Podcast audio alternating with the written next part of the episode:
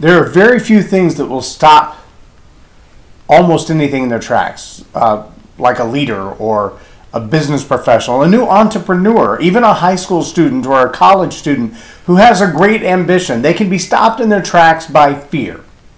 Now, the challenge with fear is that it's multifaceted. Fear is an emotion that usually is wrapped around a narrative, and that narrative may or may not be true, but it still produces real fear. Now, the question is if the narrative has already been planted in you, whether by you or by somebody else or by just an illusion or an impression that you have, you're operating on that fear, that emotional based decision making because of an illusion that you have.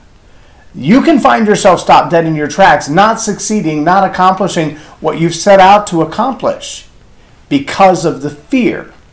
So, how do you break free of that? How do you change that emotion inside yourself so that you can move forward? Welcome to Leading Leaders Podcast. Five minute videos, five days a week. I'm J Loren Norris with Leading Leaders Podcast. And I, I recently had just a little tiny modicum of this whole experience. And uh, I say recently, yesterday, I addressed a fear that I've had for a while this is going to seem really silly, but it's a, a really solid illustration of the concept that I want to talk about. About seven or eight years ago, we bought a, a, used vehicle, and we've had this vehicle in the family. We've made trips literally all over the country. It's been uh, back and forth to Colorado several times. It's been to New uh, to Washington D.C. to Florida several times, all up and down uh, the state of Texas and Arkansas and just everywhere. Almost 250,000 miles we put on it since we bought it. But the day we bought this vehicle, as we were driving it home, it started to rain. And there was rain coming inside the windshield, running down the inside of the windshield. And I was a little perturbed about it. And I called the guys that I bought the car from. And they said, sorry, that's not covered in the 30 day warranty. We're not going to do anything about it. And I asked them, well, what does it cost to replace a windshield? And they said, eh, five or six hundred dollars. Well, at various times over the years that we've had this vehicle, I thought five or six hundred bucks is a pretty steep step. There's not a chip in it. There's not a crack in it. There, it's not even faded. It's it's a good windshield. It just has a leak. Unfortunately, that leak has gotten bad enough that you can hear the wind whistling through the windshield as you drive down the road. It bounces when you go over rough spots, and you can actually hear the windshield moving in the frame, and it sounds like 15,000 crazy squirrels inside the car chirping in its frame. It's extremely annoying. But that five to six hundred dollars to replace it for almost seven years has kept me in the fear of shelling out five or six hundred dollars to replace a not broken windshield. So I have put it off and put it off and put it off, and we keep towels in the truck to wipe down the dash. But recently we've had enough rain that the water got inside the dash, and now my stereo doesn't work, and so I have to carry around my phone and a, a little battery powered Bluetooth speaker so that I can listen to the radio or music while I'm in the car, and uh, that gets a little old as well. But I have my headphones, so I'll put my headphones on, right? But it's over the fear of a $600 windshield that's not broken. Why would I pay $600 to replace it? I stopped a guy one time in a parking lot that had the big Safelite truck, and I asked him, you know, can you just seal it? Can you can you just put something around it to keep it from leaking wind and water? And he went into this long sales pitch explanation of why it would be five or six hundred dollars to fix it. And he said, you know, it, it could be that when you take the rubber seal off and pull the glass out, that all the metal is rusted all the way around because it's been leaking so long. And it could be that when we pull it out, the glass actually breaks and there'll be no way to put back the same window that we took out. And it could be that whoever did it last did it with some kind of cheap glue, and we're gonna have to take hours to scrape it out. And so yeah, five or six hundred dollars is a really fair estimate to replace your windshield in your car and that was about three years ago and and three years more has passed and i haven't replaced it. Well yesterday driving my wife to work because she doesn't like to drive in the blinding rain um, she got rained on in my truck. She got wet. She wasn't happy about it.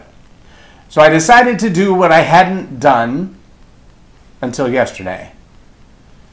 Pick up the phone and start calling every auto glass place that I could until I could find out if I could get an appointment and find out is it really going to be 600 bucks? Because I don't really have 600 bucks, but if it's less than that, maybe I can make a deal. And I called two or three places and they landed around three or 400, and I was kind of surprised with that because that's a lot better than 600. And then I got one that actually said 265. And then I got several that didn't even answer the phone. But one of the guys who didn't answer the phone eventually called me back. I told him my predicament. He said I would agree with the assessment. It's not going to be likely we can fix the leak, but we can replace the windshield. Would you like an estimate for that? I was like, sure, hit me with an estimate. So I hear him crunching numbers in the background. He comes back and he says, 190 bucks, we could probably get you in tomorrow. I said, well, I got appointments all day tomorrow. Any chance you could get me in today? He says, yes, I can get you in today, uh, but only at this time and only if you come to the shop. For 190 bucks instead of 600, I went to the shop. Now, let me tell you something else that I did though.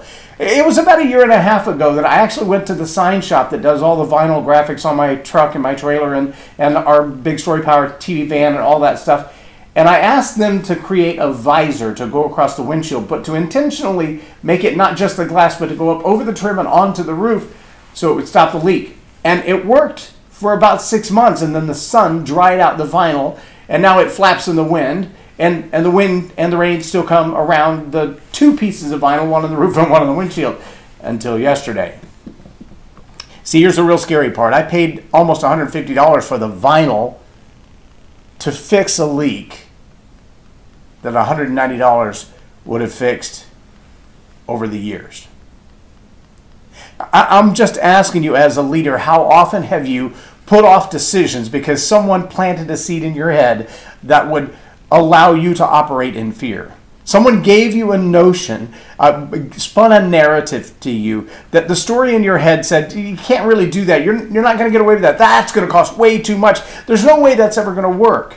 And so you devise other plans. You, you follow other courses of action. You hire the wrong people to save the time. You, you try to move along with what you have instead of just biting the bullet and doing the research for yourself. See, that's where I failed seven years ago instead of trusting the guy that sold me the car and told me the reason he didn't put the windshield in is because it was 600 bucks i should have done the research myself to find out that it's only 200 bucks i could have saved that up pretty easily over the seven years that we've had the vehicle but i didn't because i didn't do my homework i trusted someone else and what they said created in me a fear that caused me to not decide for seven years so I'm asking you today, maybe it's not a leaking windshield, maybe it's something more significant than that. Maybe it's something that right now you don't think is that significant at all, but you're not making a decision because of the fear that someone else has placed in you or the fear that you've conjured up on your own. If fear is stopping you from making decisions, will it be two weeks, six weeks, seven weeks, or seven years before you make a decision? to just do the research on your own, to just do your own homework, to know for a fact that you have all the details and you can make a solid decision. I truly believe fear stops more people, especially leaders, than failure. They don't want to look like a fool. They don't want to make a big, big mistake, and so they don't make decisions out of fear. If you're a leader, and you find that your organization is stalled at a plateau, not moving forward the way that you would like it to, ask yourself, what is it that I'm afraid of? And can I do enough research to overcome that fear? If I knew X, whatever that is, if I knew this for certain, I could make that decision and do it now. Subscribe now for our extensive video library of leadership lessons promoting faith, family, and freedom.